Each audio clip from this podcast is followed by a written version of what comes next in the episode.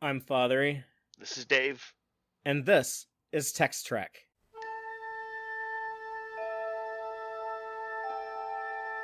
Engage.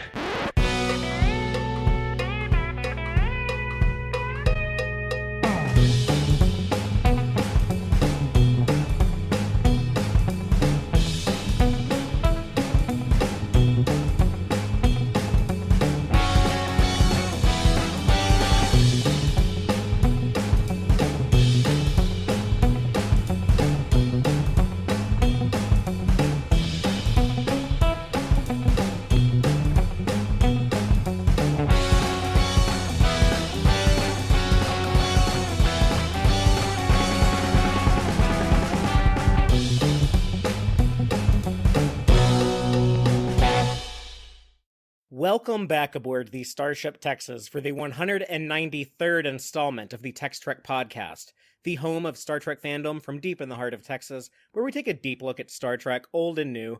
And tonight we are talking about Star Trek Strange New World, Season 1, Episode 5, Spock Amok, written by Henry Alonso Myers and Robin Wasserman, and directed by Rachel Leiterman. And uh, before we get into this episode, I just want to do a little quick housekeeping, as I normally do at the top of the show. But uh, I just want to thank everyone who's been helping us out on the Patreon. We just launched the the thing uh, two weeks ago, and I, I believe, and we already have uh, some patrons, so that's exciting. I just want to give a, a thank you to uh, to everyone who chose to chip in and help us out. Uh, our our very own uh, Starfleet boy, Cake is Eternal, and Gay Clevin Lundstrom. Thank all of you uh, so much. We appreciate your support. And one of the perks that uh, everyone's going to be invited to who's a Patreon supporter is the watch alongs that we're going to start doing every month. And uh, I, I, think we're probably going to do that on, on Saturday afternoons, probably uh, t- towards the end of June. I'm thinking in. Uh, a, a, week or two, but but yeah, I'm uh, really looking forward to that. I was Dave. I was trying to figure out what episode should be our first watch along, and I, I was thinking about like oh, we should do like some of the, you know, the fun ones and stuff, or the ones, you know, people probably like seen before that are pretty iconic, but would be fun to revisit. And, Mhm. uh, you know, I was thinking maybe we should do like the Man Trap first, because that was the first Star Trek episode ever to air. But after, after this episode of Strange New Worlds, I'm wondering if people want to, uh, revisit Amok Time, maybe. Ooh, Uh, I I would for sure vote for that. Yeah, so I think that's what we're going to be doing. I think I think we're going to do a, Amok Time. And then and then you know in July we'll probably do a, a different show. We might do like a next generation episode. We're going to mix it up, jump around, and and do stuff like that. But yeah, if if you want to be part of those watch-alongs, uh, you can join the Patreon as low as two dollars a month.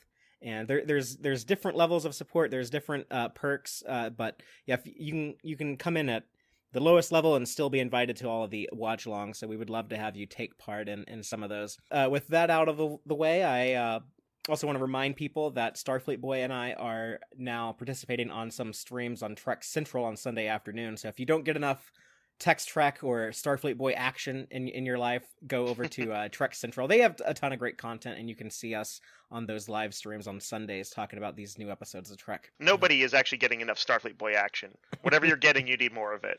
Uh, I agree with that. Uh, more Starfleet Boy for everyone. Just uh, just take them down, pass them around. Getting creepy, actually. Well, then let's let's backpedal off of that and talk about uh, Spock Amok and this episode here that I'm going to recap quickly by just reading the official synopsis. Then I'll kind of expand on that with spoilers, and we'll tell you what we think about it. The official synopsis reads: It's a comedy of manners when Spock has a personal visit in the middle of Spock and Captain Pike's crucial negotiations with an unusual alien species.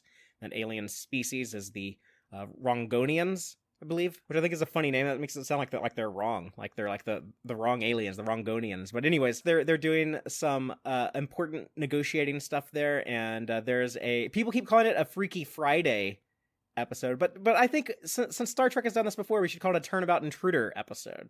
They get they get Turnabout Intruder, not Freaky Friday. They're Turnabout Father, I've already seen one person in the comments who distinctly wants to avoid us uh, getting anywhere near a Turnabout Intruder. There it is. I mean, that this is a much better episode. That's that's considered one of the one of the worst episodes of the entire franchise, and you know it stings even more. That was the series finale of the original series. Terrible Yeah. episode to go out on. Uh, but, I take your point. That Yes. was uh, Trek does have it in its history. yeah, so we have some some Spock and T'Pring hijinks, and uh, while that's going on, we also get some uh, Chapel uh, hooking up with her, uh, I guess her her friend with benefits, and uh, we see people on shore leave doing various things, including Una and La'an. Uh, you know, the two tight asses actually, you know, doing some fun stuff. And we we end with a big, I guess, diplomatic victory that Captain Pike delivers on, and Spock and T'Pring having some some healthy development in their relationship which is kind of awkward because we know that she's basically gonna uh, back out of the the, the wedding. Man, it's something is gonna go very bad but, for them, and I'm not looking forward to that. Uh, well, I'm, I'm gonna enjoy it while I can. It does happen in relationships sometimes. Let's let's get into our individual thoughts on this episode. Uh, Dave, what was your broad impression of this one? Give us your, your opening statement of the evening. Just real quick aside, uh, the Rongovians also. When I first heard that, I was like, "Oh man, that's that's some dopey shit. That's like a cheesy pun." about like but, but like I don't know how much they wanted us to take it that way and obviously it, like that part ended up fine. Well, it's spelled it's spelled very different too. It's like R apostrophe O N right. like that. So, but it's like uh, it's like a homonym or whatever. What, what, one of those words that has spelled uh, it sounds the same. Anyway, I knew through the grapevine that this was going to be a comedy episode or strongly comedic. I had kind of heard that uh, floating around out there, and and I think Strange New Worlds has been good with their comedy, but like I wasn't sure about a whole episode. That sounded like risky territory, and it even kind of got off on a bad foot with me with the symbolic dream, the very straightforward, simply one of your favorite tropes in all of fiction. yes, it's weirdly common. I, am trying to decide if I can work with it as a as a Vulcan particular thing where they're they try even their dreams have logic imposed upon them. I'm going to think about that. We'll talk about that more later. I, I, think a lot of like nervous people probably dream of their their wedding and stuff. That seemed like a pretty realistic one. I, I, yeah, okay, we'll get back to that. Uh, but um, I, the bigger point is that Strange New Worlds keeps on proving itself worthy, and I think they did uh, with this one as well. I got on board after the Spock and T'Pring swapped. Uh, at first, I was like, "Are they really doing this? Is it really? Is it going to be this silly?" Because I did not know it was going to be that silly. Um, and then, but then I was laughing at it. Uh, you know, I just absolutely loved Spock slash T'Pring's delivery to Pike of, "Now that you know uh, what's going on, you can obviously see our different mannerisms." um, I was that killed me, and um, I like the A, B, and C plots all working in service to character growth. E- even some of my favorite Trek episodes in the past that have a lot of humor in them, like The Trouble with Tribbles, Piece of the Action uh, Our Man Bashir. Um, those ones didn't really even shoot for kind of big character growth. It wasn't really part of their agenda, and that's fine. But I was uh, impressed at how Strange New Worlds brought that to the table. I thought that was really unique. I have a few mixed feelings about some of the other stuff in the episode. I, I, I almost found it slightly condescending, the idea that Una and La'an were like so kind of out of touch that they didn't even want to enjoy shore leave. I, I wasn't sure if I kind of bought into that, but I did enjoy how what grew from that. I loved the ending, uh, the stuff, the the the. I guess it's the A plot, or if if the A plot is the negotiations, whatever the negotiations, B plot, I whatever. That idea of radical empathy and um, the notion of the transparency level Pike offered up, I, I felt like I was as shocked as Robert April was um, and I thought it was a neat, radical empathy was a kind of a, fun, a neat idea to explore, something that looked kind of unique. And, and lastly, I thought it was cool that all the plots are thematically tied without me realizing it at the time. That they are all in some way uh, a theme about seeing the world through someone else's eyes. Um, and and I love that. Um, so uh, although I, I, you know, with a few nitpicks, uh, very entertaining episode, great character growth. Uh, I was pretty happy Cool. Yeah, I think we can call it um silly but with substance, right? Yeah, sure. uh, you know, uh, for me, I I think it was interesting. People kept calling this, you know, it's a funny episode. It's going to be a comedy, and I don't think it's like full blown comedic, but it is lighthearted. I would I would describe it as fun, not funny, but fun. It was a fun episode uh, something that we haven't seen a ton of in recent years. You know, I wouldn't say like there's no stakes. I mean, like trying to get that negotiation to to pass. You know, getting this arrangement to have a passage to the rest of the Beta Quadrant between these these two dangerous enemies with the the Klingons and Romulans. Like those are pretty high stakes, but they're not immediate stakes. You know, it's not stressful. You're not worried if someone's going to die or anything like that. So mm-hmm. uh, I would say it's less immediate stakes, not low stakes. Uh, but uh, Picard and Discovery can come close to doing fun stuff like this. Like, you know, remember when Elnor was all confused about dressing up to go undercover? And he's like, "Oh, I get it. Everyone's pretending." And uh, or you know, like when Burnham is drugged up in that Disco season three premiere when she's being interrogated by the Emerald Chain, and and Sonequa Martin Green's just like acting ridiculous and stuff. Mm-hmm. Like those shows can do fun moments, but they haven't delivered like fun episodes like this. Uh, y- y- I mean, Lower Decks and Prodigy are always fun, but we haven't gotten anything like this in live action since I think maybe season seven of Voyager. There's there's a few fun ones there. Uh, Did Enterprise not turn up for this show? Enterp- when Enterprise tried to be fun and lighthearted like that, we got like a night in sickbay, which I think is one of the most unwatchable episodes in the entire franchise. but and, and I, I like Enterprise. I like every Star Trek show that's ever been made, but that is a hard episode for me to sit through. But like you said, Dave, I appreciated there being a theme uh, in all these different uh, storylines, and it's you know it's an important message, a very I guess tr- standard Star Trek message, but one that I think is always going to be a bit timeless, and that is the the notion of of seeing things from someone else's point of view, and the I guess the applicable part of that that you know we can we can like learn from this and, and use in our in our lives is that the communication required to you know see things from other people's point of view and them to see it from your point of view it's it's kind of it's a two-way street. You have to put effort into both communicating to them and also put effort into listening to them i i can see how like some things in here might feel like a, a little dumb or a little cheap but i had just had so much fun from beginning to end and i, I feel like we've gotten so much story with these five different episodes. I, I, I just like, man, like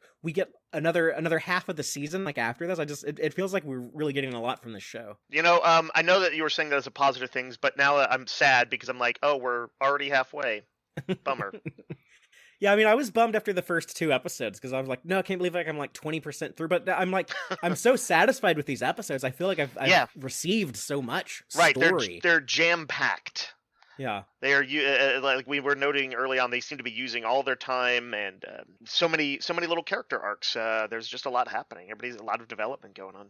yeah. Uh, and there, there's some things I still need to see. Like I, I need I need to see more Ortegas. I want to see her get more spotlight in the remaining five episodes because I feel like she's the least explored. I know I know her the least well out of all of them, and I need a little bit more Hemmer in my life. Like I, the stuff we've gotten is cool, but like I, I need more. He wasn't in this episode at all, so maybe I'm having Hemmer withdrawals.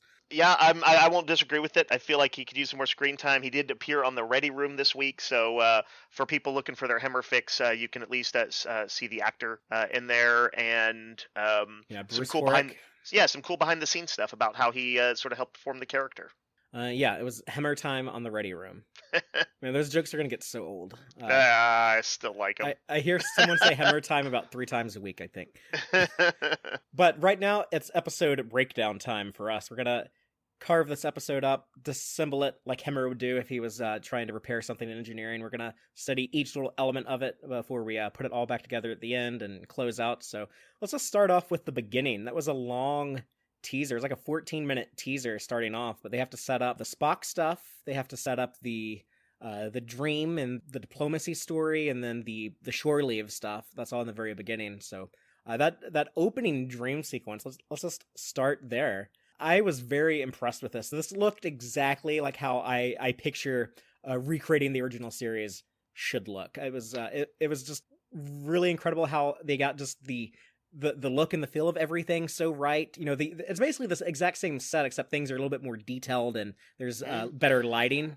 I think it, I think for some folks, uh, you know, that have resist visual redesign on Star Trek, uh, with you know, for new new decades and new Which I can of I can be like that. Um, I think this represented their ideal, which which would be to take the original, really no major changes at all, just kind of enhanced. It's like you it's like you just turned up the focus and enhanced it. hmm And then the music too, the music on top. Uh, Uh, I, I forget. I can't say the name of the lady who's the composer. Nami but, um, Mal- Melumad. Yes, I am. I am sure she had a, uh good time. You can I feel like you can't not with that theme. Uh, now that said, like I said, I was. Although I actually did like to see Spock's portrayal of himself as human, uh, that is, Mhm. say Ethan Peck's portrayal of Spock as human with the human ears and all that. Um, I wasn't super on board that. It was just, um, it felt like a little gimmicky, maybe a little bit of too much of a nostalgic callback. So it was not like I wasn't like hating it either, but it wasn't like it, it wasn't what won me over. I was like, we'll see Star Trek episode, we'll see. I liked that moment when he wakes up from the dream, and I'm kind of tired like seeing people like wake up from nightmares and like leap out of bed where they're like, oh, like like you get like the camera close up of their like their face. But when he goes to the mirror to like check his ears, uh, I I like that little that little moment. Like Ethan Peck is, I think, one of the things he brings that's a that is a little something. He's got his own way of doing it, but something that Leonard Nimoy did, which was a dry sense of humor, the ability for Spock to express somewhat human qualities in small ways like that. That a little a little sort of uh, you know the raised eyebrow of irony or a ear check. I was also happy to see T'Pring again. I really liked uh, Gia Sandhu in the first episode of the show, and I was really impressed with the writing in that episode. I guess uh, the execution of it as well, of how they made Spock and T'Pring come off as like so truly Vulcanish, but also incredibly sexy. I think that was like a kind of a difficult thing to to pull off as well as they did, and they were just as great in this episode too. And and later when she gets possessed by Spock, her acting, I always thought it was Spock whenever she was on screen. Like I never I never looked at her and like you know forgot it it was it was Spock in there. So Right, right. It is a uh, uh, it is a difficult thing to uh, to pull that off, and uh, fun to talk about in the ready room because, uh, like Ethan Peck was like, "Yes, I'm an actor, you know, pretending to be Spock, uh, pretending that to be inhabited by T'Pring, who is also a character inhabited by another actress or another Right. actor." Um, and so, uh, but yeah, uh, you know, they said something interesting, and it made sense to me. He said that they actually did some sort of behind the scenes uh, line readings and kind of work together to get their timing down. Uh, it, it- since I, by the way, I know nothing about those actors' uh, personal lives uh, or um, you know whether they're gay, straight, or anywhere in between. But uh, but I was like. I wonder if they're hooking up. I, I, it's just a thought that popped into my head. Anyway, um, it's happened but- on Star Trek before. you know, um, they um, but they clearly put that work into it, and they I think they nailed their their comic timing, and also they did it in not just comic timing though that they you know they nailed uh sort of the dry humor, but they also had that kind of little simmering uh, thing going on. You know, you knew what they were there for, right? You knew why she was visiting, and them kind of tiptoeing around it, and her being a little bit you know, maybe petulant to him, um, uh, but also like, by the way, rightfully upset because Spock totally blew it when he uh, went off to uh, track down Una in the first episode. Understandable that he would do it, but very rude. Uh, his assumption that to, that she would just be on board, uh, potentially a deal breaker. You know. Um, but uh, but anyway, because you knew that these, you know, they both were drawn to each other. They they both on some level are still very attracted to and like each other. And so these things that have come between them have that kind of leave that that gulf between them when they're in the room together. That's you know, it's that's that that kind of sexy um, anticipation is going on. And it's easy to sympathize with both parties which i th- i think that was like an important thing. You don't want the audience to be kind of like against one of these characters like oh you're being such an asshole to your partner here like like no like we want spock to you know do cool starfleet adventures and stuff and we can understand like T'Pring being like, well, you know, you should you should stay home. Uh, I don't like when Captain Pike just calls and I get Spock blocked and you have to like run off all the time like that. So she also uh, explains about like her job and stuff when she's talking to him. I, I guess like at first I was thinking like, oh, she like, like a probation officer, but no, it's like she's more like a, a bounty hunter. You know, she's like going after like these wanted fugitives. But it's a weird stuff. thing if like a, a bounty hunter combined with almost like I don't want to say like a social worker. Yeah, or, or- and, and like a little bit of a therapist maybe Right, right. even in there like i think when it works out uh, as it's supposed to and i really like that idea like it kind of gives her uh, like this this cool you know a, a cool occupation uh, something i would not have guessed as sh- she's you know so cold seemingly in uh, mock time that um, it'll be it's sad to kind of see her get to that place It's gonna work But- out for her and Stonn though. Like she, it, it ends happily for her. It's, uh, it's Spock who's who we sure can feel sad. For. do we know I, you know what i was wondering do we know much about Stonn? We know that um him and T'Pring had something going on. I guess while Spock was on the Enterprise, but Is it possible that Stonn is a uh, prisoner that she rehabilitated, brought in?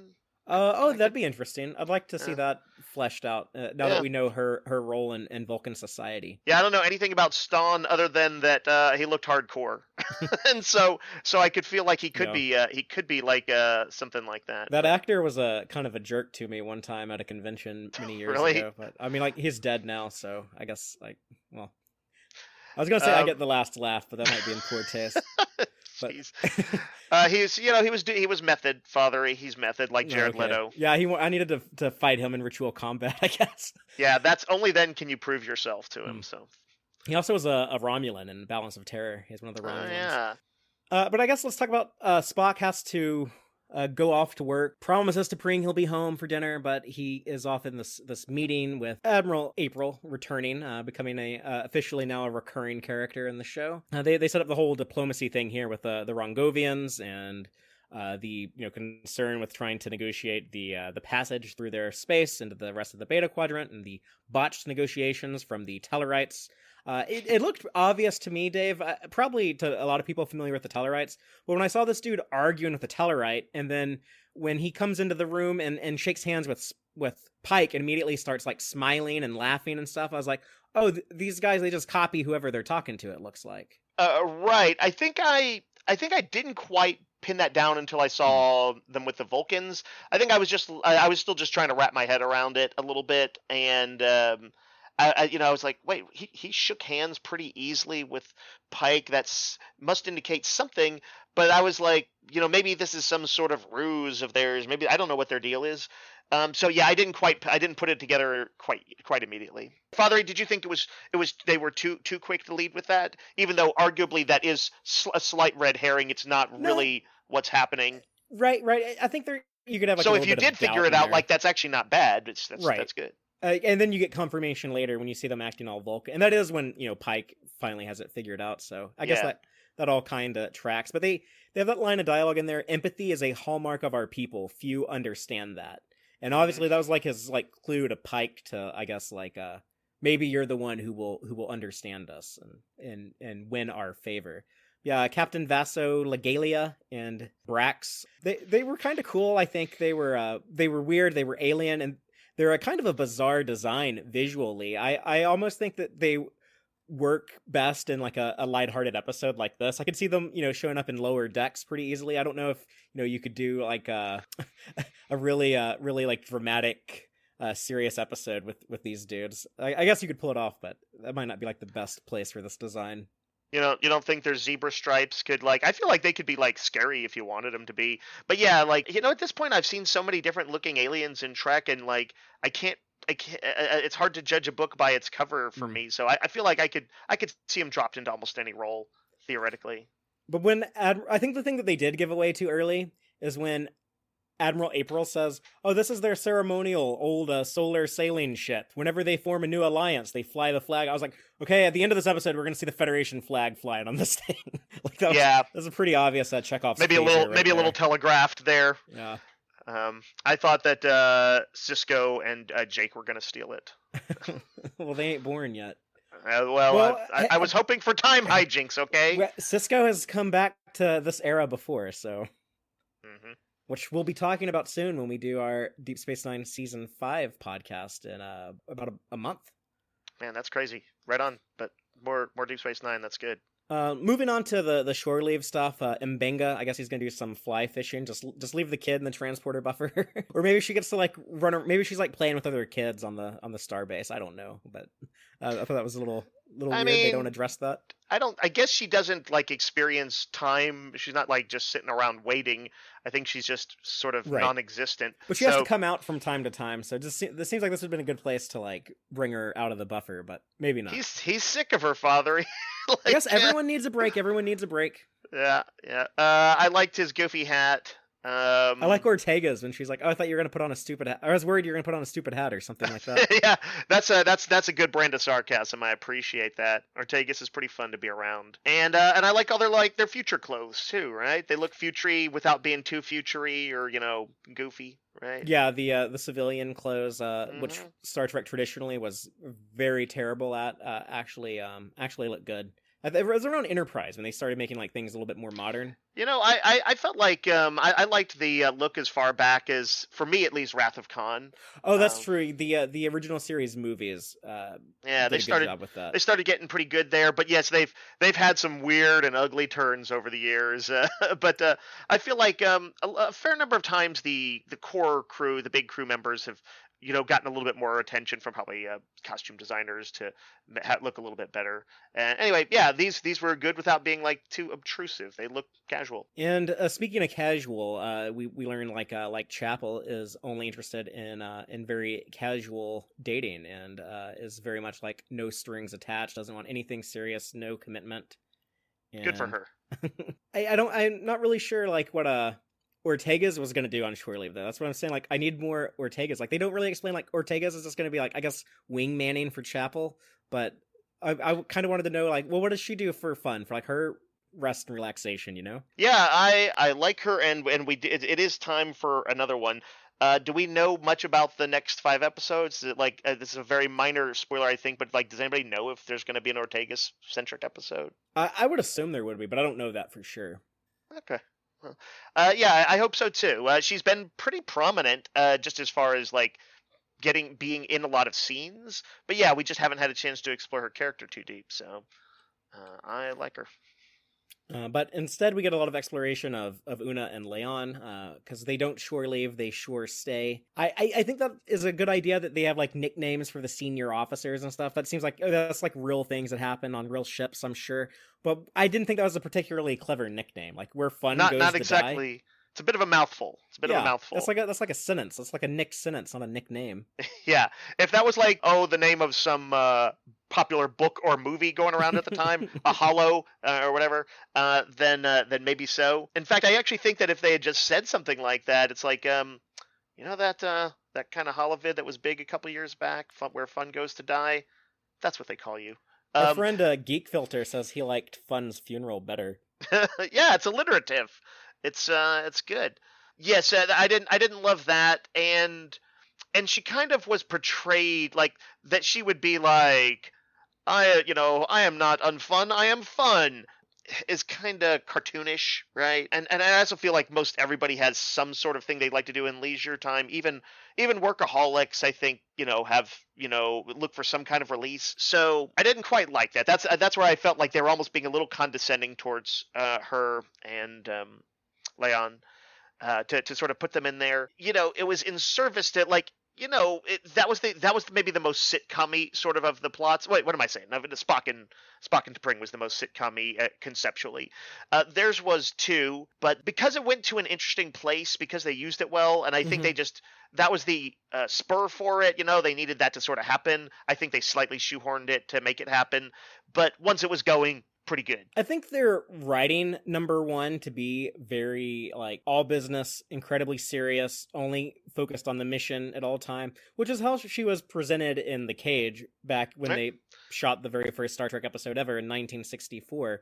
Uh, but I don't always think that like Rebecca Romijn is playing her like that. I think Rebecca Romijn is playing her like more kind of a fun and with a little bit more warmth than yeah. I she seemed more easygoing to me. Yeah. I, I need to watch the episode where she's what stuck in the elevator or the lift with uh, turbo lift with Spock. Yeah, Q and A. Yeah, I'd like to watch that again and just sort of see if I can, you know, reconcile those if that works well. Because that was also, you know, that that was supposed to be her connecting with the coldly logical guy and you know having a little bit of fun. But yes, it's it's that's been in the nature of the character from inception. That that much at least is true. And I almost feel like like the number one of of season one of Strange New Worlds. She's like she's almost like kind of like girlier. Like like Rebecca Romijn is you know not a uh, not afraid to um lean in lean into the the the more feminine side. Like she wears like the dress variant a little bit and um you know she also like her, has her nails painted and stuff whereas mm. the number one in that Majel Majel Barrett i'm not saying like one's better than the other i'm just saying like there there is like a little bit uh disconnect there but the the way that they described number one in the cage was that um yeah she's she's very just like cold and just cares about work and seriousness and logic and might as well be a computer and all of that stuff. So, but uh, I I'm enjoying the Rebecca Romijn version of the character, but yeah, just it doesn't seem like that was what they were the writers were thinking when they were writing this season. I see. There's uh, comments in the uh, talk about or in the um, chat about um, whether or not Nurse Chapel was by. She's there. I think there was a misunderstanding she, with a woman. She, she, mentioned mentions the the gal on this one planet who it did sound like was a romantic fling, but uh, the way that she's talking about like you know it has to be the right guy. She's talking about like guys a lot. I think she's probably uh, a person who's like mostly straight. I've I've seen the term thrown around a lot uh, in in recent years. Uh, heteroflexible, I think. Yeah, so I, I, yeah, I think I think she's probably like mostly into dudes, but uh, occasionally girls is the way I, yeah. I would uh, interpret that. But however, one thing that seems sure is that right now she likes to keep it short. Uh, yeah, um, yeah, that's the important thing. But yeah, the the teaser ends with Spock finally returning after these these long extended meetings with the Rongovians and sees that uh, T'Pring had prepared this lovely Vulcan meal that I'm not really sure what it was. I guess fruit based. it looks like uh, colorful. I know there's no meat because Vulcans are vegetarians, but uh, but yeah, and uh, he uh, he broke her heart, disappointed her, and now he's got to try to make that up to her. You know, it's uh, he took a shot. It's bad when you blow it twice in a row. That's that's the spot that Spock is in. Yeah, both both episodes she's appeared in. I gotta point out this comment in our live audience from our friend Starfleet Boy who's saying, "I'm mostly into dudes, but occasionally Chapel." Yeah, everyone seems to love Nurse Chapel. Yeah, it's like how uh, uh, people who are mostly in guys who are mostly into chicks are also into uh, Pike. It's just how it works. Let's talk about the the Chapel stuff. We we see her uh, have the, the date with with Dever that does not go the way she hoped, and when he starts to like try to talk to her about getting more serious, she is like, "Oh, I need to go talk to my friend over here," and then has a chat with Spock about his relationship problems. And I felt gives... a little bad about that dude that she left hanging. it seemed a little uh, cruel uh, on her part, uh, but also she her description of him as boring uh, was uh, one of those things that sounds like a, that's like seems like a particularly harsh way to assess someone. I don't know. Um, maybe this guy wanted to settle down or whatever, and that was just boring. Is how what she me is, is just her panic over commitment or whatever. But, maybe he was just boring though. Maybe he was like legit boring. Like maybe so. He didn't seem interesting I, to me. Like I don't I, I don't know if I ever need to see like that character show up in Star Trek again. Like he didn't have he didn't have a chance, fathery. He didn't have a chance. He he seemed very pushy, so I I was kind of happy to see her uh, escape from that. what was he pushy about? I forget. Uh, just like she didn't want to have the conversation. He kept like pushing. He's like, "Oh no, like we need to talk about like our future. What about us together? Like, what if I transferred to the Enterprise?" And she was like, uh, okay. "No, let's just like go have some fun." And he's like, "No, no, I want to talk about this, talk about that." And uh, you know what? Uh, uh, just a devil's advocate for him for a second. Like, if they're only meeting on shore leave, you don't exactly have a ton of time. That might be why he wanted to get that out there. yeah, but, I um, suppose. I mean, he said, is kind of advocating the the theme of the the episode of like like communication and and being receptive and and yeah. uh all of that. But I also, of... by the way, I don't need Nurse Chapel to be like a, a perfect uh, person either. If she is a little bit, um, a little brusque, or maybe that was like not completely fair to him, that's that's fine too. That's that's interesting. And what happens with her and Spock is interesting. The yeah, connection... I, I was much more excited to see that conversation uh, For when, sure. And I think the writers wanted us to be.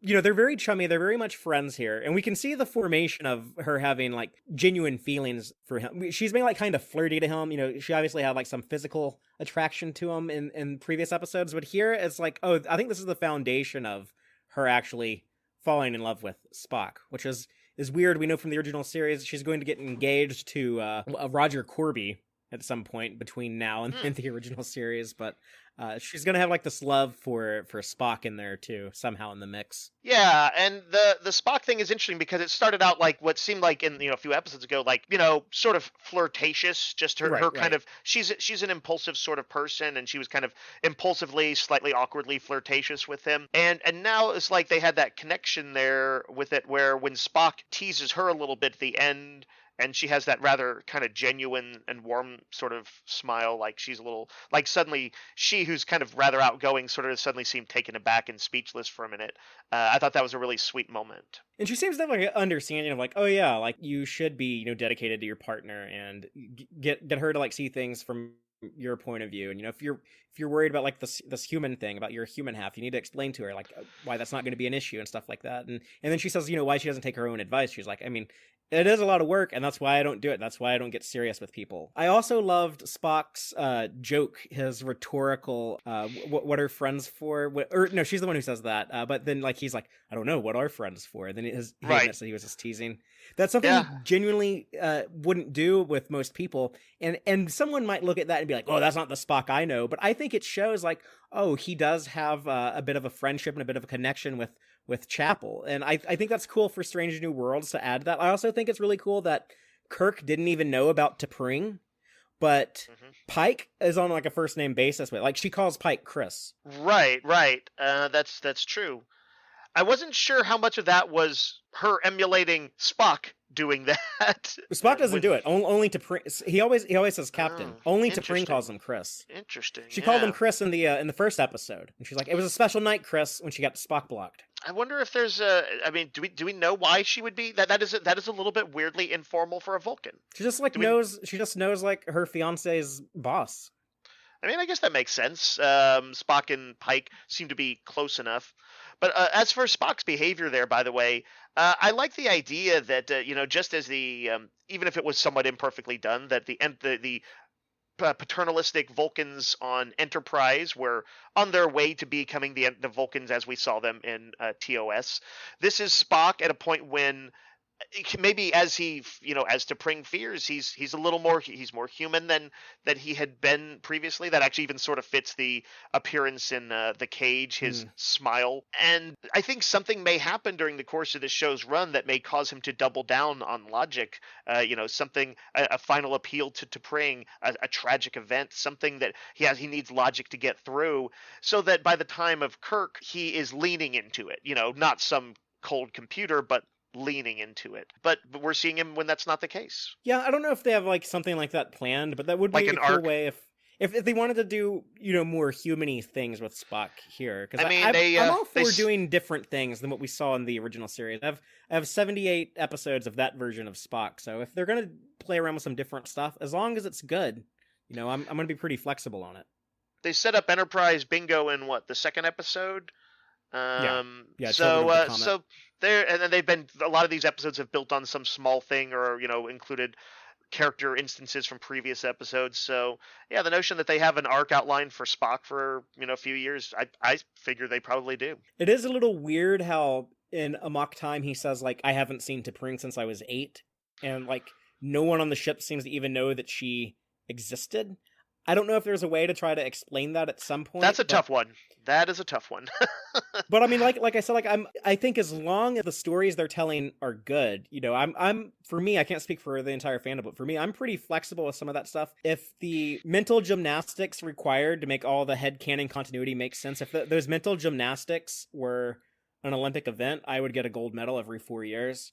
like, I've, I, I've just conditioned myself to always find ways to explain this stuff. As long as the stories are good, I don't mind putting in the effort to try to make it fit in my personal timeline in my head. It's when the stories Maybe... are bad and things contradict. That's when I that's when I get flustered. You can always get away with stuff if you do if you do a good job of it. Yeah. Um, and by the way, quality always wins is what we like to say when he said uh, I haven't seen her, then uh, maybe that is the formal Vulcan seen her as in uh, been out in public in some public way. I, I, you know, there's I'm just setting up the mental gymnastics for later. yeah. Uh, what well, else Vulcans lie, but not lie in the way that humans do. Uh, I guess right. we get that we get that kind of fleshed out here. So maybe that was like uh, the the writers being like, "Don't worry, we we got we got ways to explain this stuff." I was trying to figure out if Spock was overtly lying when T'Pring said your place is really human looking and he said oh it's uh, i'm i'm redecorating it's a work in progress that sounded an awful lot like a lie to me I liked I her response. I liked her saying, "Then I'll, I'll withhold with, judgment." She's like, "I withdraw the criticism, like until your completion, or yeah. whatever." yeah, I like that. Uh, it was it was fun. It felt very Vulcany, and that kind of kept it from feeling like just trite, like sitcom couple writing. You know. Yeah, yeah. Putting the Vulcan spin on it made it fresh. Let's talk about the the actual soul sharing ceremony that uh, does not go according to plan, and they get stuck in each other's minds. The I think I think the idea of like someone and their partner like showing each other like their their innermost uh, thoughts like this probably in real life it, it, would probably actually be like an unhealthy thing but uh to, to me personally this is like a weird thing about me but i've always kind of like thought about something like that like if you could like like let someone else into your mind like that mm-hmm. that does seem like like a real like intimate thing to me uh but maybe i'm weird for thinking that i you know the the origin of that idea in my uh, in my mind that came from uh, X Men comics. Uh, D- Dave, Dave, and I both we, we reference X Men a lot on Text Track, though not as much now as we used to. But you know, like How Scott the, and Jean had that. The, what they call the psychic rapport yeah. Yeah. I also uh, and I can also think of a thing like in uh, the fantasy comic from the 70s and 80s ElfQuest had a uh, sort of magical sort of thing like that where um, people who connected could uh, could sort of share thoughts. Uh, I, I, feel like most humans have like uh, more of a need for a private place for things to to like find that like a particularly appealing idea but at least parts of it I think are, are probably appealing to most people. And that's what I like about sci-fi like this is the idea of exploring it and thinking, oh, where would I land on that spectrum? A little bit mm. of sharing, complete sharing, man, that's a lot, you know. Um, but uh, but yeah, I think it works for uh, for Vulcans. Yeah, and it shows you know Spock's desperation to try to set things right, and he got like a little too ambitious with his with his mind melding skills and couldn't quite pull it off. It seems. Uh, but the you know comedy really kicks in here when when Pike is told like, okay, the Rongovians only want to deal with Spock. They never want to see you again, but they will negotiate with Spock. So okay, I gotta go get Spock. And then when when he's ringing the the doorbell, the the, the door chime to get into the quarters, and, and I loved uh, I loved uh to who was it? It was T'Pring or Spock who says like I, I know how I know how a door works or something like that. yeah, um, and then they get into what I can only describe as a Lucy and Ethel, uh, that is I Love Lucy style thing, where they're like, the obvious solution is for you to answer the door and pretend to be me.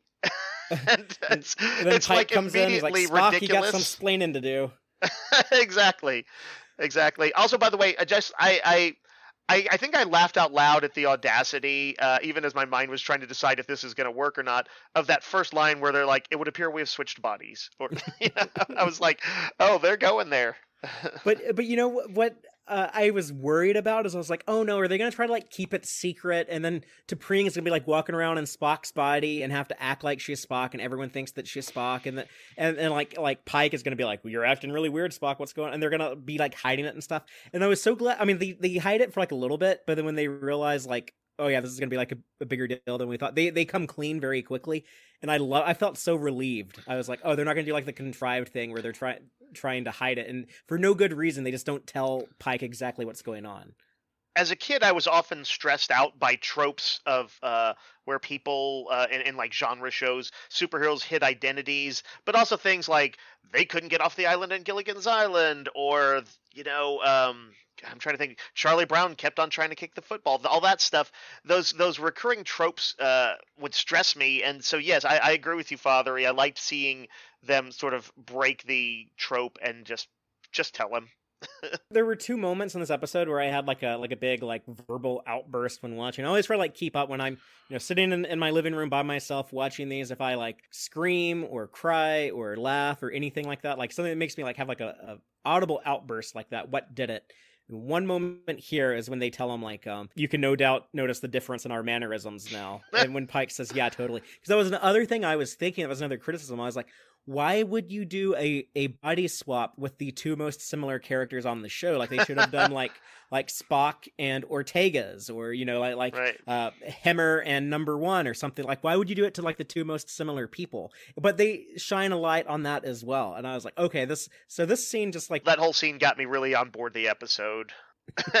yeah, uh, good material. Um, and yes, that's the of course they, their game plan of uh, sort of seeing what's really a kind of a nuanced thing of seeing what the other the two of them have to deal with.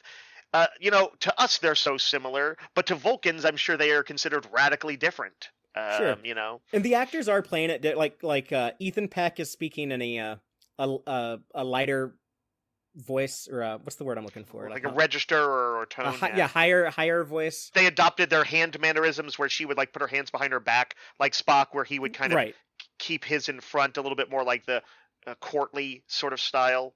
Right.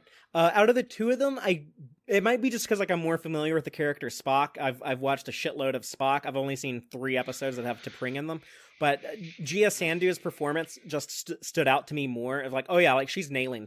She's actually, depending if you count the baby in the deleted scene in Star Trek 09, I think she's actually either the ninth or tenth actor to play Spock at this point. yeah, this is going to be a good trivia question uh, Yeah. when you like factor all that stuff in. It's going to be good.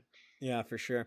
Uh, but I guess uh, we should get into the missions that each go on is like a, a day in the Yep. other one's shoes. Uh, uh, T'Pring has to go do Spock's diplomacy, and Spock has to go do T'Pring's bounty hunting slash social work and bring in the uh, the, the fugitive. Uh, we we briefly see T'Pring's coworker uh, Catil, who said like, "Oh yeah, the dude don't, don't want to talk to me. Only you, T'Pring. You're the only person he'll deal with." But I liked I liked her line. It kind of like I guess showed like T'Pring's dedication to to her her career, her field of focus that if not for us, who else will help the, them back to the path of logic? That they they look at it as not like rounding up you know dangerous bad guys, but like we're going to rehabilitate them. So it, Yeah. it keeps the Vulcans you know seemingly like uh like advanced and matured and even as as cold hearted as they can come off to be. They they're very ethical. Vulcans should be like unless you're dealing with the first three seasons of Enterprise, Vulcan should be uh very ethical. yeah, no, I, I like it too. I mean, honestly, this was the journey Spock's always been on is that crew members in the original series thought he was being cold, and he was very often trying to do the best thing for them, the trying to figure out the needs of the many, and so on. Um, and that that's that as an ethos runs through the Vulcan culture in a way that's been pretty remarkably consistent, possibly Enterprise accepted, but you know, cultures are uh, imperfect things, and they're not um, uh, you know a monolithic. So if if the Vulcans bent that way for a little while or tended that way, I still buy it. What did you think about getting to see those uh, biodomes or whatever on Starbase One and getting to, to hang out in there a little bit when when Spock Made it look to like- go there? It made it look like visiting a starbase would be pretty dope. Yeah, I Um, like this. It made it it made it different. It uh, allowed us to see uh, Doctor Mbenga having fun fishing, but also uh, a lot of people. You know, there is like yoga in the park and stuff, and uh, yeah, it, was, that it seemed like a good place to, to spend Is shortly. that if yoga or Tai. Chi? I don't know. Um, Worf did Tai Chi. That was Worf's thing. Yeah, yoga you do on like the ground, right? So it was it was not yoga. I um I, I wondered if um they had uh, real fish in there whose little mouths were getting shredded by the um the thing on there, or if there was some slightly more humanitarian way that they were uh, fishing. Well, he's a doctor, so he would just regenerate the fish's tissue when he's done with them. That doesn't stop the traumatic uh, nerve ending pain. Um, I'm just. I think he's also, by the way, maybe going to cook the fish, but I. okay, that's right. Um, I forgot that um, at that point, Chapel is with Spock slash T'Pring. Yeah, Uh, T'Pring's Spot buddies. goes to her for for help. Uh, you know, Mhm. I uh, they need medical help to resolve this, and I guess also wanted backup going after the uh the criminal uh Barjan to Or. But I like Chapel's kind of reaction of like uh like oh like yeah you really took my advice uh pretty far about like uh you know trying to understand each other. Like I don't know if you needed to like swap bodies like that. it does seem like an extreme solution. And I liked when they go out to where they're playing. People are playing uh, chess in the park. They're they have not only the 3D chess from the original series, but they uh, also have like some Andorians in the background and stuff. I was frustrated that we don't see that Tellarite's face because I was hoping it would be like a better design than what we saw in, in Discovery and Picard. And I was Yep. disappointed we don't see close-ups of these Andorians out in the out in the park either. Yeah, it's a little bit of a shame. I'm still waiting for our, but you know they've they they they've gotten to Gorns, they've done the Enar. You know we're we're gonna get Tellarites. We're we'll get there. Yeah, and I think this might have been intentional. Like, well, don't give them too much. Don't show the face on the Tellarite. Uh, right. we'll- when we we'll- when we do the we're saving it. episode that that gives them a focus, that's when Can we get finally go to Tellar Prime? Uh, our friend Larry Nemecek, he's been like begging for Tellar Prime for years. He's like the number one Tellarite enthusiast. Like, Would why, why is that the only Federation founding species world we've never ever visited? Yep, it's time to see the world of uh, arguing people. Uh, pig people. Yeah. um, I, I was thinking that this uh, Vulcan, uh, I forget what his name is, the criminal Barjan to Or. Barjan. That I it's, I don't too often see uh, balding Vulcans. uh, so I appreciated that, that. Admiral Vulcan in Discovery was bald. okay. I but- just not too not too often. Yeah, not not too often. They normally have like the exact same haircut. um, Yeah. He's also super racist. He was like uh, very uh, very racist to, to humans. Yeah, well, he's a criminal. he's, But uh, he's Spock we know that he's out. abandoned. He's abandoned logic a little bit, and yes, Spock had to uh, do some aggressive negotiations. Do you know why I think in my head canon Spock got so violent so quickly? The way that dude is talking about Chapel as like a, a stupid primitive human. was the way the Vulcans described him as a kid? That's how they teased him? described his mom his whole life. Mm. I, I think you might be onto something. I'm surprised they didn't draw a little bit more attention to that. Uh, I wish it- that they would have they would have had that verbalized in the episode. Yeah, Yeah, but psychologically it makes it makes a lot of sense. Uh, you know, I, I, they they they may have done. You know, Spock throwing a punch was just kind of a funny bit because you're like. You know, they were both basically put in positions that were beyond their capabilities, and Spock's solution was to clock this that dude. but yeah, it also uh, it does it does make sense. Yeah, this guy was being a piece of shit. Yeah, I don't really know what his deal was. He, you know, apparently led some uprising on Kepler B twenty two, which is a real planet. Uh, but uh, I don't, I don't know his backstory or anything. I guess it's not really important. It was just this is what T'Pring does. This is like what her her nine to five is. So that's kind of cool. I'm glad that we uh, have added a layer to T'Pring that I never knew I was I was curious about, but now I'm glad that I know. Yeah, that's actually a pretty big thing for uh, layer to, for me. To, the, the kind of thing that would make me want to see her, see more of that in future appearances, or if they, you know, expand on it or give her some more time in a book. Yeah, I'm yeah. You could do like a novel about like one of her like like fugitives she has to track down or something. Mhm. Speaking of T'Pring, let's talk about her and Spock's body doing the diplomacy with the Rongovians, and uh, we we kind of get some of uh, T'Pring kind of uh, letting her her true feelings come out. Uh, you know, so so much for that Vulcan suppression when she's talking about like, oh, I often wish that I didn't have to worry about my uh, my Vulcanness being um, diluted in the Federation, and I'd rather just be focused on staying at home. You know, she's obviously talking about like her frustrations with with Spock not being able to be be home more often. I guess. Yeah, She's- right. She's not happy at being an army wife with her husband like off on deployment all the time. But the speech that that Pike gave about why Spock is so great, I loved that reaction on Ethan Peck's face when he's playing T'Pring crying in reaction to Pike talking about how good Spock is. And I think that was I think that was Captain Pike trying to comfort her like you don't need to worry about, you know, him being like half human and everything. Like the fact that like Spock is so dedicated to to Starfleet and to the Federation and uh you know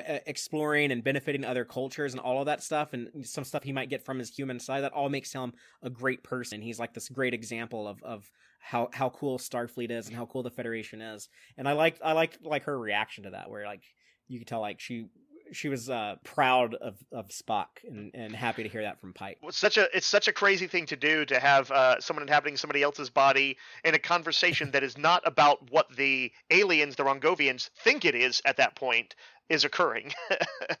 uh, like there's like so many like layers within layers. It's really like the more I think about it, the more impressed I am with what the writers did in this episode.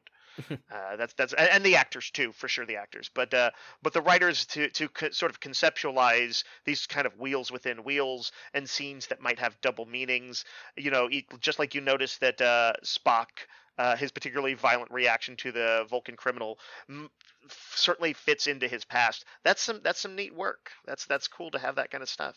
Uh, it's al- also unusual that they have such this beautiful moment with T'Pring when we know the marriage is not going to to work out. Yeah, it does kind of undercut it when you think that, but Yeah, in, in the heat of the both- moment, it, it's a beautiful scene. Sure, sure. And like if you if you kind of like look at it like how they have it and you know consider that most relationships are are short-term relationships, you know, you may not want them to be, but that's just the fact most are. That what Spock uh, may get out of this that you know, I don't think they seem so cold in Amok Time that you know you you think, "Oh, they they've maybe never really enjoyed each other's company." And here we're finding out that they did and maybe enjoyed it for years, you know. This uh, may be a uh, uh, successful short-term or semi-long-term relationship right up until it wasn't. But that that does impress the Rongovians to see uh see Pike stand up for for Spock and I guess show like empathy and acceptance towards his uh crew member. Let's talk about Mbenga and Chapel reversing the the Katra transfer with the the ground sea urchin. A little bit like Dr. Phlox's weird kind of almost like I don't like the term like alternative medicine because that's like not a not a cool thing in real life. but the, uh, right, right. let's say like less uh typical medicine. Right, right. Uh, Dr. Mbenga uh, will destroy all sea creatures, from fish to urchins. he will fuck them all up. yeah, he he caught these urchins too. Uh, I, I did laugh at Chapel's uh, comment, like they're gonna nerve pinch us for this. I guess she knew it was gonna hurt more than they were they were telling them. Spock has had cause to cry out in agony uh, two big times in the first five episodes. Maybe I'm forgetting even a third or something, but at least two big times. which, by the way, to me is very TOS. they were so often they had pain collars on, or some god would torture them, whatever. I feel that that's very thematic, very Yeah. on uh, on, Leonard on Nimoy brand. screamed a lot. Not not as much as Chekov. Chekov was the biggest screamer in the So he original was series. Quite the screamer. But the uh, final moment in sickbay with Chapel, you know, reiterating reiterating some stuff to Spock about, you know, like being honest, not just with T'Pring, but you got to be honest with yourself. And then uh, we get to see Spock and T'Pring have a have a heart to heart back in their quarters, and Spock explains, uh, you know, he's he's loyal to Starfleet because he has accepted there more than he was in Vulcan culture. T'Pring talking to to him about, uh, I guess, I guess like she she's telling him, you know, you don't have to worry about like your human side. I'm not gonna like hold that against you. And then they have makeup sex. Yeah, I was gonna be sad if they didn't get some sort of consummation uh, during their brief time together. Yeah, she's Um, been waiting for a long time, like ever since like he walked out in that uh series premiere episode. Yep, yep. so good for them. I'm very happy for them, and it was uh, cute to see their, um, you know, their their pillow talk afterwards. Oh yeah, where he's like, uh, yes, and it tied into the theme too because he's talking about like honesty. You know, like in the spirit of honesty, I should tell you that I that I punched uh, Bar- Barjan or uh, Bajarn, Yeah, and she's like, oh well, uh, having met him, that is logical. that was a great line. Yeah, yeah. There's some good ones in there. Like having met him, that was the logical thing to do, or something like that. But uh, en- enough of all the uh, the Ace story stuff. Are you ready to talk about number one and La'an and their uh, fun Oh, yeah. shenanigans? Yeah, on yeah, let's do it. Enterprise. Uh, they thought it was just going to be a, a quiet couple of days of uh, working on the ship, doing uh, duty rosters or whatever. Uh, which, yeah, like that is lame that people would like look forward to, to doing that type of stuff. But uh, instead, they're excited that they have like a security breach to go after, and uh, number one is going to be backup for La'an. And she's like, "People are idiots. You are fun." So uh, I, I like that they've they've really cemented like their friendship. They they had you know I guess first introduced that in the first episode of the show, but uh, they they seem like uh oh yeah they're like uh, Well- like BFFs now. when last we saw them, they uh, they exchanged some harsh words and had some Right, tough heart to heart stuff going on in Yeah, Ghost, Ghost of. Illyria. So yeah, they're, Yeah, they, they're so- over that. I think, so I think yeah, like nice a, to a s- Geordi Data, you know, uh, Harry Kim and uh, Tom Paris. They're they're a BFF duo now. Yeah, I, and I like that. I like that we're getting to see that side of them. And I liked that they uh the, the reaction on, on the ensigns that they catch uh trying to um go out the These poor airlock. kids. They almost they look yeah they look childish. They look like like little kids. Like they're, both are uh, very uh, very uh, short women like- playing these characters. With, Yeah, they were like 15 year olds. Uh, very Wesley Crusher uh, kind of uh, kids on the ship. I didn't notice until I was doing the screenshots, but the environmental suits have a built-in tricorder into the uh the gauntlet thing on the on the Oh, arm on the yeah. wrist. There's like How a little cool like is that? tricorder screen. Yeah, it looks dope too. I was saying that you know, they kind of make number one like a little like too nice and too warm uh, compared to how she was written before. I almost wonder if maybe they should have made her be the bad cop, and that would have put La'an in an interesting situation. If like La'an, who's normally you know the more like gruff hard ass type, if she had to be the good cop, that's not what they did. Like La'an got to be a bad cop and make Ensign Christina cry. Uh, so this is this is a character that I think is the chief communications officer on the ship. This is like the third time she showed up. That's a little harsh, but uh, I'm gonna uh, in a comedic episode. I'm gonna allow it. when she's bawling her eyes out. Bingo, it was Enterprise Bingo. Yeah, like you're a grown ass woman. Like you shouldn't like cry like that because like you got in trouble at work. Like that is a little that is a little weird. She's talking to is it La'an or Yeah, yeah. La'an's bad cop talking to Christina, and then the the She's- Bolian Zier is talking to number one. to be fair, La'an I think could probably be pretty scary. Um, Uh, but what I thought was funny to me here, uh, well, two things stood out to me as being funny here. One is when their their punishment is to micro clean the transporter uh, for Chief Kyle, and Ensign Christina's like, Chief Kyle, he's so mean. Like that was my other outburst in this episode where I kind of like scoffed and laughed at the same time. I was like, what? What? Kyle is mean? Like it was so silly, but I uh, I, I I liked it because it, it, it I did get a cool reaction out of it, I guess. I need to I need to see Kyle uh, exhibiting this Yeah, behavior. the, the mean side to Chief Kyle. That and then also when Ensign uh, Zier, the the Bolian girl, is explaining to number one about oh, it was the last square, so we were going out to sign the the scorch, and number one is like, mm, okay, yeah, Enterprise Bingo. And then when they leave the room, she's like, "What the hell is Enterprise? Bi-? Yeah, like sign the scorch last square. What does that mean? It's like if you're talking to like some uh, like person a lot younger than you, and you have like no idea what their terminology is.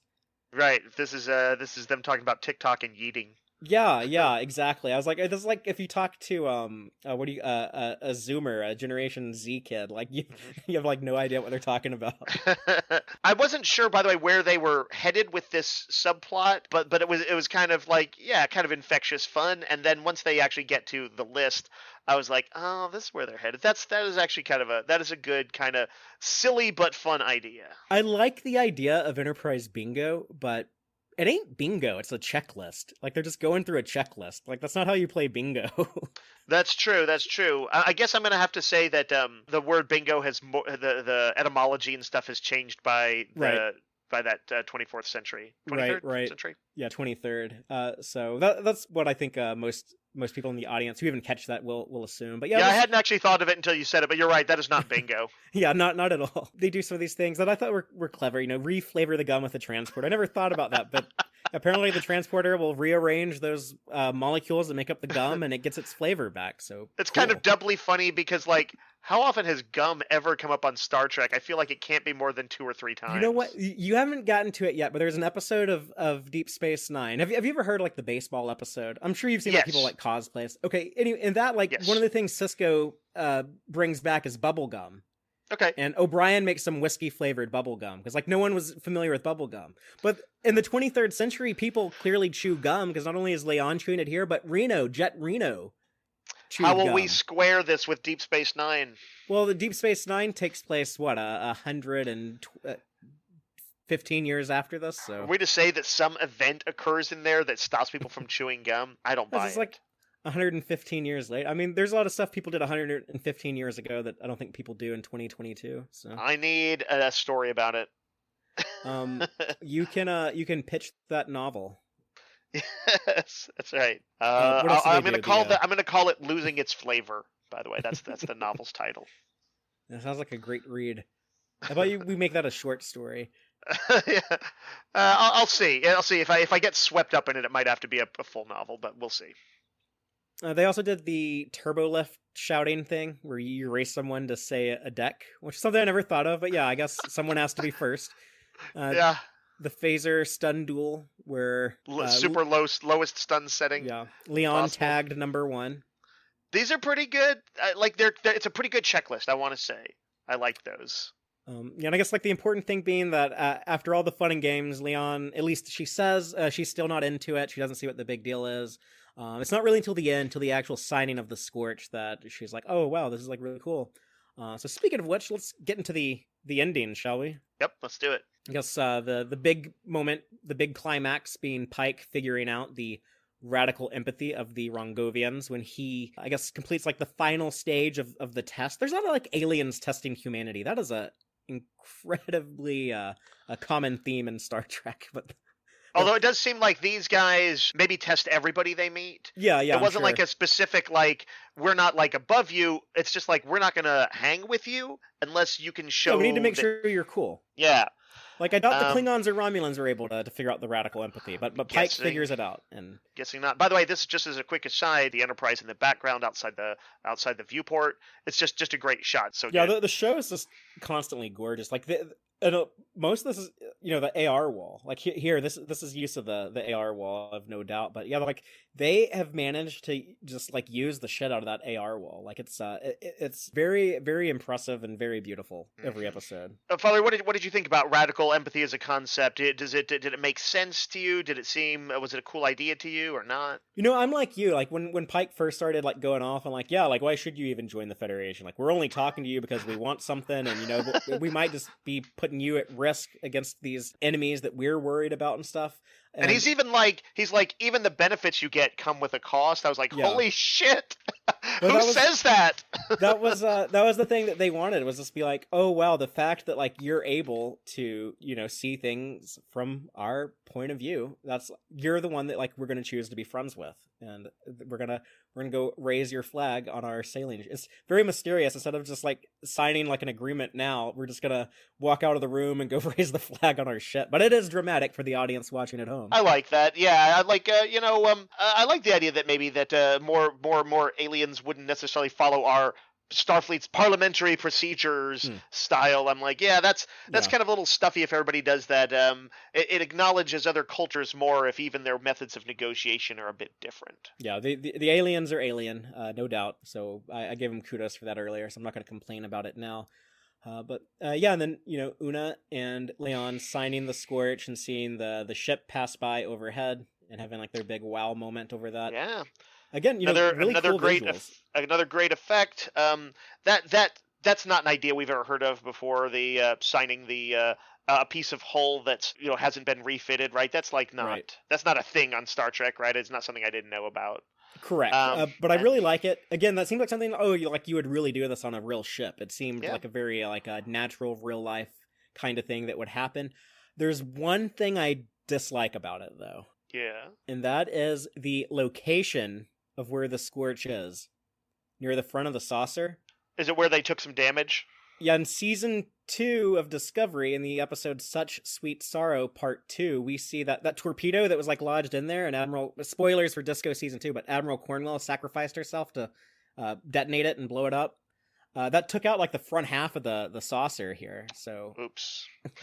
Uh, you know what? I, I guess I'm gonna. d- Did they have to flee that scene or anything ultimately? Because otherwise, you could say that okay, that piece was still floating around out there. It was retrieved and they rebuilt welded it back it. on Yeah, that'd then be so pretty cool Yeah, Okay. like if they had to take flight and like get the fuck out of there, then okay, yeah, they're not going to have gotten it. But I, I, I- don't remember quite how. but I want to believe that this this piece of the Enterprise is still on there through the refit in the motion picture, and it's there like all the way until Star Trek Three: The Search for Spock. I would love like Hmm. someone like create like some fan art of like this this uh, hull plating here, tumbling like, off. Yeah, like burning up in the atmosphere of the Genesis planet or something like that. Mm, I like it. I like it. Yeah, I'm I'm into it. That looks like Akiva Goldsman or no, I, I just it almost looked like it at the bottom. I see an A and I see a G. I think there's a there's an Akiva Goldsman. There's also a uh, thing in there I'm saving for the the Gorn eggs. that I think is, Oh, okay. is fun, and I think I think some of like the prop department people might be in there. Our friend uh, Geek Filter was uh, talking about that. But uh, the, the the signature that Una has, where she writes like number one, Una Chin-Riley number one, Yeah, or hashtag one. that was kind of cute. I I, I don't I, I don't know what to make of it other than it seemed cute to me.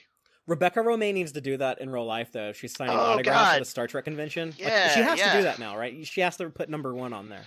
Absolutely, absolutely. That's that's too good not to.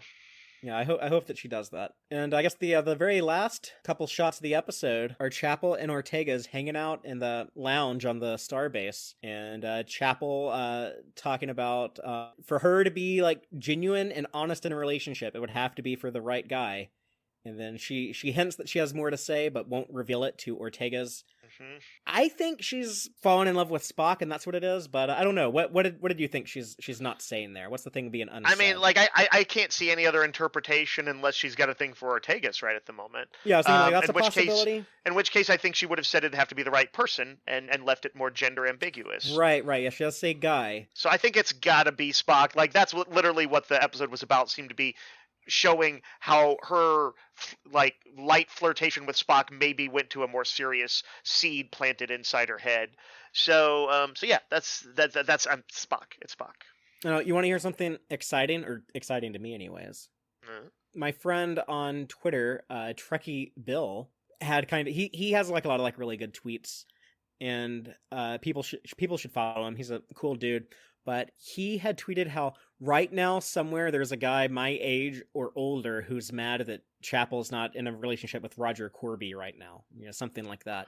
So I, thought it was kind of funny, like complaining about you know like the people that are, are get all bent out of shape out of continuity, which I can be one of those at times. But yeah, I think that's that's a fair so tell me, but I don't know the deal on uh, Roger Korby. That is who she what, what little with? girls are made of. That was her. Uh, Ah. That was her fiance that they find on that planet, and he had like built all those androids. And I need to right. I need to rewatch that episode. That'd be that'd be a fun one to oh. revisit. well, maybe But- we'll revisit but, that like- in our watch-alongs at some. Point. But point. that's like what ten years or whatever from the present. well, they hadn't seen him in five years, so and that's seven years Okay. after this. So she needs to be she needs to be engaged to that dude within the next two years. However, okay. the the exciting thing is Akiva Goldsman, who does not use social media a lot. Akiva Goldsman replied to that tweet and said something like, "Oh, well, you know, very soon" or something like that. So I think we're gonna get Roger Korby on Strange New Worlds with, at some point in season one or season two. it's it's it's a great um opportunity, right? It's you know.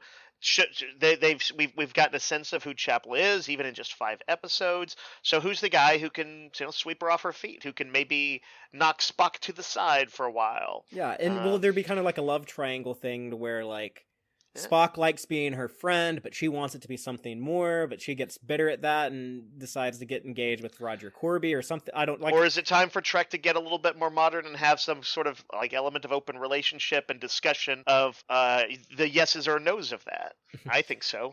yeah, or they all become a trouble. Even if it's not them, so yeah, yeah, become a become a thruple, a tri- a tribble, or whatever. Um, but uh, yeah, like uh, I I- would for sure like to see more discussion of different relationship dynamics on Star Trek. They, the, it's it's it's one area where I feel like they haven't uh, kind of gone as far as nearly as far as they should be. Oh no, Joel, in our live audience, he's saying Brent Spiner as Roger Korby. They're gonna make Roger Korby a Soong. No. the, do the de-aged makeup on um, Brent Spiner? Yeah. Uh, did you have any other thoughts on this episode before we go into the Gorn egg section of the show? Nope, let's do it. It's uh, uh other than the, this, I think of uh, I think of the first five episodes as a set because that's kind of out with some of the screeners, and that's sort of what what you know uh, that that is a good batch. And man, they not a not a bad one in the bunch for me. That's pretty fucking impressive. Mm. I honestly was did not expect them to be able to do it do as good a job as they're doing and to have as wide a variety of episodes as we've seen. It really is very much what I was hoping for when we would get to episodic stuff. Uh, the, the the fulfillment of the episodic notion that still also moves forward character stuff. So Yeah. so I am pretty damn happy Trekkie at this point. Yeah, and that does seem to be you know a very common reaction. Uh, I've I've seen a lot of people who struggled to get into some of the the recent shows feel you know more at home with Strange New Worlds and they're watching it. Or I, I know know people whose spouses weren't watching Star Trek with them, but now they're watching Strange New Worlds with them. I think that's cool. And uh, I also think, as I, I've been saying, you know, week to week, other than a bunch of references in the first episode to you know Pike knowing his fate and this big battle that took place and stuff, I think this is a great show to bring people into the franchise on. Uh, I think so. It's it's a good it's a good way of introducing Star Trek to someone. These five episodes that, like you mentioned, you know, they they they gave out to to critics um, before the show premiered. Those five episodes were good enough that you know you got the highest Rotten Tomatoes score out of any Star Trek show ever. So these five Right. episodes as a, as a collection uh, were just my casual rated higher than observation- every show. My casual observation is that the approval rating is through the roof overall in the fandom. But let's uh, hatch some Gorn eggs. Those are Mm. all of the Easter eggs, in jokes, and continuity connections I thought were worth bringing up. Starting off the Amok Time stuff that we got in that dream sequence. There is so much in here. Just the the location, that big bridge going off to like the the ceremonial area, the uh, you know that, that ceremonial courtyard or whatever. Uh, the uh, elder, uh, the people holding those little bell things, the gong, that little pit with those those flaming stones or coals or whatever. Uh, all of that stuff was was recreated. Um, the music, of course, like I mentioned earlier. Uh, wh- what am I missing? There, there's a lot to go, but just kal-if-fee itself fighting with Lurpas. Who, who Ortega says it weird. She says like L- Lupra or something. She had like a weird pronunciation of it. Uh, I think it's I, I didn't notice that. Yeah, Lurpa or Lirpa. But yeah, anyways, I think that's the proper. I'm, I'm not sure how to say it now, but the I I love the Gerald Fried music being recreated so uh, authentically. Like like they're not like embarrassed of that uh very uh, like over the top music. Yep. Uh, sometimes I think that when they play it, that there is like a sort of iro- a bit of ironic, like, isn't that crazy? Isn't that kind of fun and campy a little bit? Um, so I think sometimes there's a little bit of an element of it in there. They're like, well, we would only show this because we're being nostalgic. But it is true. It's like it is just a different style of music. There, there, there was a the more bombastic, you know, style in the '60s that you know had more stings and more punctuations of the of the action and i think they trek was was had very gifted composers so so that's that helped Yeah. a lot And if you had never seen Amok Time and you had never heard that music before, you you didn't see the episode of Futurama it showed up in or like anything like that, and you're just like some 19 year old who's never watched Star Trek and this is your introduction to all of this stuff, then that, I think that music still works. It makes this feel like so like surreal. Yeah. and uh, like I think I, I think like a little bit like kind of like on edge and stuff. Uh, I, I'd be curious to hear someone who's like hearing it for the first time here, but I, I think it works for the the dream sequence quite well. yeah you're right father I'd, I'd love to hear from you know some younger viewers And even the way they shot some of those fights with like the really wide shots with the camera like looking down, they they they uh, copied that. So uh, very good attention to detail. Very impressed with that. And oh, uh, Spock's quarters. There is some stuff he has his uh, his lute and those little bell things and some things that he had in the original series, uh, hanging up uh, the decorations in there as well. Uh, moving on though, uh, we get references to the Klingon Empire and the Romulan Star Empire here. I just want to point out I'm looking forward to seeing whatever the show decides to do with them. I think they're going to be paying attention to the Romulan stuff. They they kind of acknowledge that here, like, well, we don't really know what the Romulans are up to, but they're biding their time, waiting for something. So uh, so cool. I think they're going to figure out a way to, you know, kind of like how they did the Gorn, where no one actually sees a Gorn. I think there might be a way to do something with the Romulans, and I'm very curious to see whatever Strange New Worlds does with the Klingons when they make their return. Uh, I, I think that's going to be cool. And also, Pike has the green wraparound that Kirk wore in the original Oh, series. I was not Yeah. expecting this, but I liked seeing it. I, Yeah, I want to wear this. I want, I want dress this uniform. cosplay. hmm Yeah, I mean it's not like a dress uniform; it's just like a like a variant. But it was introduced in the original series episode, "The Enemy Within," where the transporter creates a copy of Kirk, and it was obviously to allow the audience to be able to distinguish which Kirk is is who by having them in different uniforms. The one that Kirk wore, I never had like a desire to cosplay that. But if I can get one of these these Pike ones, I totally want to wear this. the updated version yeah for sure they did they did a very good job with it and it's surprisingly faithful. Uh, but speaking of that gal that uh, Chapel had uh, an encounter with, that was on Argelius 2. That is the Wolf in the Fold planet in the original series, the episode Wolf in the Fold, where you go to watch uh, belly dancers and then stab them to death in an alley. Bit of a uh, pleasure planet, a uh, Risa style, right? Yeah, I kind of wish that they instead of inventing Risa, they just uh, kept using uh, Argelius 2. But there, there's mul- the galaxy's big enough for multiple pleasure planets. I should hope so. Uh, I also liked Ortegas mentioning uh, yeomans, the rank uh, yeoman. Uh, something that they have not brought up in Trek in many years. So I'm glad that yeomen are a thing uh, again. Uh, hopefully, they're not treated as like secretaries that just like bring you your coffee and. Uh, I mean, Ortegas did take a knock at them.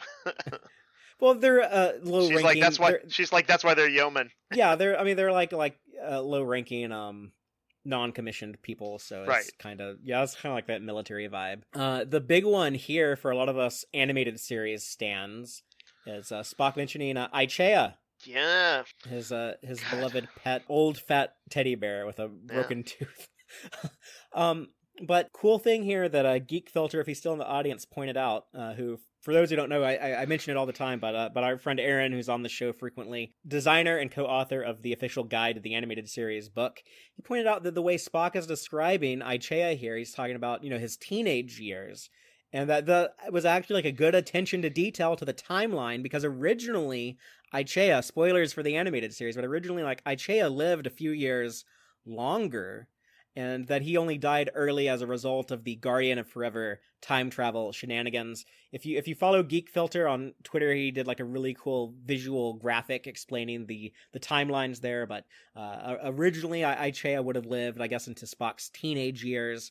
Um, but after the journey through the Guardian of Forever and the time travel there, there was a, there's a line in yesteryear the animated series episode there's a line uh, you know uh, kirk asks spock something like you know is everything restored? Is the timeline back to normal? And spock says something like uh, uh you know there, there was one difference captain. This time a pet died or something like that. The way that leonard nimoy delivers that line too is magnificent like the that, that um, Aaron did such a great job with the graphic there, and so am I. If I understand it correctly, broadly speaking, it's simply that the time travel has not yet occurred. So Spock is now living in a timeline where his sehlat lived longer than when the events of the Star Trek animated series um, undo that. right so it gets retconned in the animated series but this takes place before that happens so Maybe a slightly happier Spock. yeah, I don't, I don't know, like uh, losing I-Chaya, you know, ten It's years as- earlier. I don't know, like how big of an uh, impact that has. But It's as different yeah, as maybe. the Kelvin timeline. Kirk didn't grow up with a father, and Spock didn't grow up with a know, so. Spock's gonna be like stealing cars now. yes, Grand Theft Auto Spock, what we always wanted. Grand Spock Auto. Uh, moving on to our Bolian ensign, uh, Zir. This is the first Bolian we have seen on screen, first like true Bolian in 21 years, I think. We haven't seen one since Voyager season seven, but they were a, a staple Federation race in the uh, in the Berman era. Um, first introduced in the Next Generation episode, Conspiracy, and very faithfully recreated here. They did an excellent job with the the makeup and uh, bringing that back. So I was very, very pleased with that. Uh, moving on to uh, Barjan Taor again. He is a V'tosh ka'tur, or a Vulcan without logic. We encountered them in the Enterprise episode Fusion, where uh, the one where T'Pol gets uh, mind meld assaulted, and it's kind of uh, kind of cringy. But uh, yeah, they they met like the the cult of hippie Vulcans that uh, kept kept their emotions, but also tried to live in logic. It was. Uh, a neat idea, but it is a little. They took it in like kind of weird direction, especially Yeah. when they made her get like a analog of a STI because of her uh, because of her assault. That was um. They, they they definitely like leaned in like T'Pol like being a victim a lot on Enterprise. It wasn't Yeah. wasn't great representation, I think. But, uh, moving on from that, the Enterprise bingo list, the the actual entire list is use transporter to reflavor gum, phaser stun duel, turbo lift two floor shout challenge, set the universal translator to Andorian, gravity boot hang challenge, Oop. medical tricorder challenge, Vulcan marsupial. That's actually a reference to the Voyager episode Lifeline. They talk about Vulcan marsupial there. Food replicator challenge, durian fruit. I don't know what durian fruit is. Uh, sneak a tribble into the transporter buffer. Sit in the captain's chair. EV suit challenge. Unsanctioned spacewalk. Sign the scorch. So that was all in there. And every time that Una would would check a thing off on that pad, it played a little digital version of the original series score. It's like a, a yeah, I noticed that. Uh, that was fun. Yeah, and we know that that music exists in universe because in Conscience of, of the King, there's like a weird like a elevator music version of that during the cocktail party. So it's a, a different. It's not. It's not the theme of a of a TV show. It, it's some different arrangement uh, in the in universe, but it, it does exist. Uh, kind of like the, the DS9 theme when that Bajoran musician is playing the DS9 theme in the episode um with the Cyprians, uh, Sanctuary.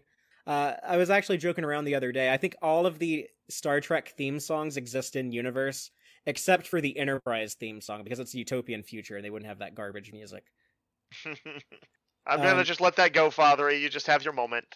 just enjoy the hate and just know that uh, that uh, Spock would frown on it. I ain't got no faith in the heart, apparently. oh, and that sea urchin, that ground up sea urchin that Mbenga uses, that is Navalan sea urchin. Uh, there was a planet, uh, Nav- Navala had a research outpost that got attacked by the Klingons in the Klingon War in season one of Discovery, and they killed everyone except for the children or something like that. Admiral Cornwell mentions it when Disco gets back from the Mirror Universe. That was the last time we heard about that planet. And then the last two Gorn eggs I have the uh, Scorch that had all the signatures on it. Uh, someone actually wrote L A A P on there, like live long and prosper. Uh, people, you know, write that, and, and Star Trek fans use that in like signatures of emails and stuff all the time. L A A P. Uh, so this is like texting culture with uh with within the Star Trek fandom, I guess. Where's I want a little emoji afterwards. the the Vulcan salute emoji. We have that. Uh, Star Wars ain't got no uh emoji. It's true. I'd like to point point out that among the all the uh, core emojis that you have on your phone, the uh, at least the baseline ones, the uh, only one that touches on a licensed property is Star Mm. Trek. Yeah, Marvel and DC ain't got that. Okay. Uh, the last Gorn egg, of course, probably the most obvious one, is the Solar Sailor at the end, having its magnificent moment. Uh, was a uh, homage, I believe, to Ben and Jake Sisko and their Solar Sailor in the episode Explorers. And that's all I got. But we always love to hear what people think about these episodes. We'd love to hear what people think about Spock Amok. Be sure to comment, let us know. Uh, we actually had a lot of feedback on last week's episode, Memento Mori. Uh, I also ran a poll to see like what episode did people like the most out of the four previous episodes, and Mm. and they they were ranked in like the most recent order. Like Memento Mori won the poll, and then next was Ghost of Illyria, and then next was Children of the Comet, and then the premiere episode was like the the, the least favored. So I don't know if that's just like recency bias or uh or is is that the actual Or- like Right, or is it just us us getting you know coming get, getting used to the show and getting coming into our own with the characters? It's interesting. I, yeah, I don't know either. I can't I can't quite guess. but uh but Dave, what were people saying about Memento Mori? Yeah, yeah. Let's uh, just quick. Uh, I'm gonna go through a bunch because we got a bunch. I'm gonna try and do as many as I can as fast as I can. Uh, Jason uh, Magers Majors says uh, it honestly brought movie level suspense to a TV show. Very well done. Love this show. Class Warrior, as at War Again, says it took them literally 20 years to make the show I wanted. They made it, and it's friggin' awesome. I can't wait for them to fight some Klingons or Romulans. The actors are great. The plots are good. Please God, just keep it coming dramatically bored says i want a t-shirt with a picture of the ncc 1701 on it and the phrase she'll hold i thought that was a kind of a cool idea. Um, That'd be a cool shirt. I'd buy it. yeah. Let's see. Uh, in hiding 1138 did have an interesting point here. I thought the original gimmick of arena was that the Gorn might be as benevolent as the federation and that the conflict was a mix of turf war and misunderstanding. Later ds9 would host a Gorn uh, envoy. Still room to maneuver plot lines back to that. So it's an interesting point about the possibilities with the Gorns. Uh, Jeff Keeler, uh, on a more sort of critical front, says, I'm enjoying the series, but feel like each episode you could do a bingo game of what prior episodes they're a combo of. This week was TNG's Disaster and DS9's Starship Down.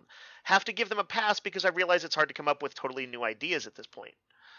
Um, Dave Lowry uh, just wanted to call attention to one scene Pike's absolute relief when he hears that Uhura and Hemmer have survived. And someone uh, responded to that. Eli Bornheim says, You could feel his relief. I always love seeing leaders show how much they care for their crew. Top tier acting. Oh my God, so good. Cherie Lynch says, I'm not sure how it happened, but the Gorn went from silly in the TOS to scary in Strange New Worlds, and now we don't know what they look like. They are the new boogeyman. Marcos Garcia says Paramount, and then he just had the uh, Futurama gif of Fry doing the take my money. uh, um, yeah, they're, they're a soulless corporation. They will take all your money, so you don't need to tell them that. Olympia Lowlife says, show them. Ugh.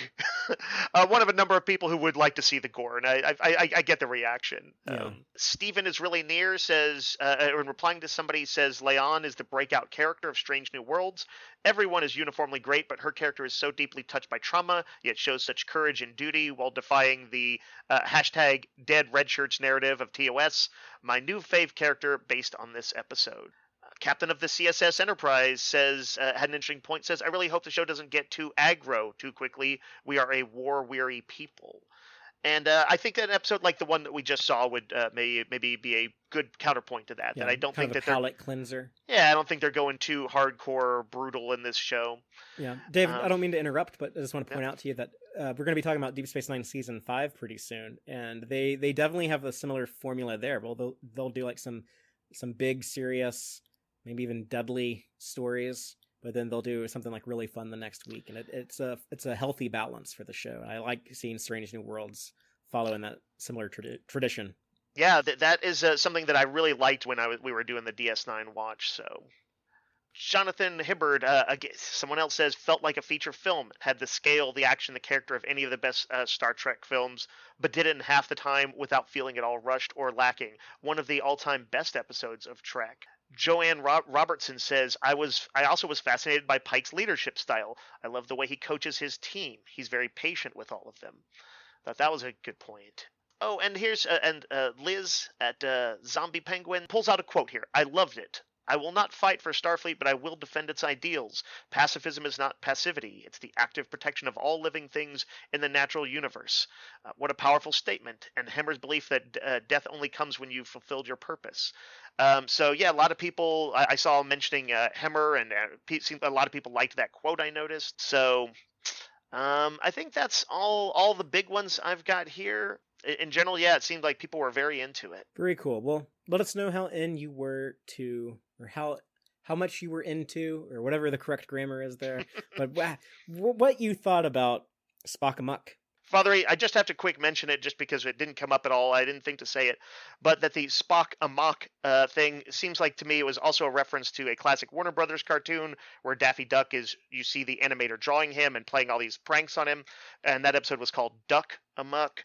And so I assumed that this was like a tip of the hat to that as well, and uh, just wanted to point that out. Cool reference. Yeah we got to sign off, but we'll be back next week. Thank you for watching. Thank you for listening. Uh, please help us out on Patreon if you can. And until next time, as always, live long and prosper, y'all.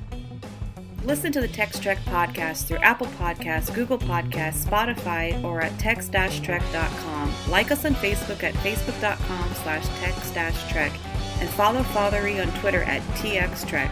Please support us by liking our videos and subscribing to our channel on YouTube. Thank you and take care.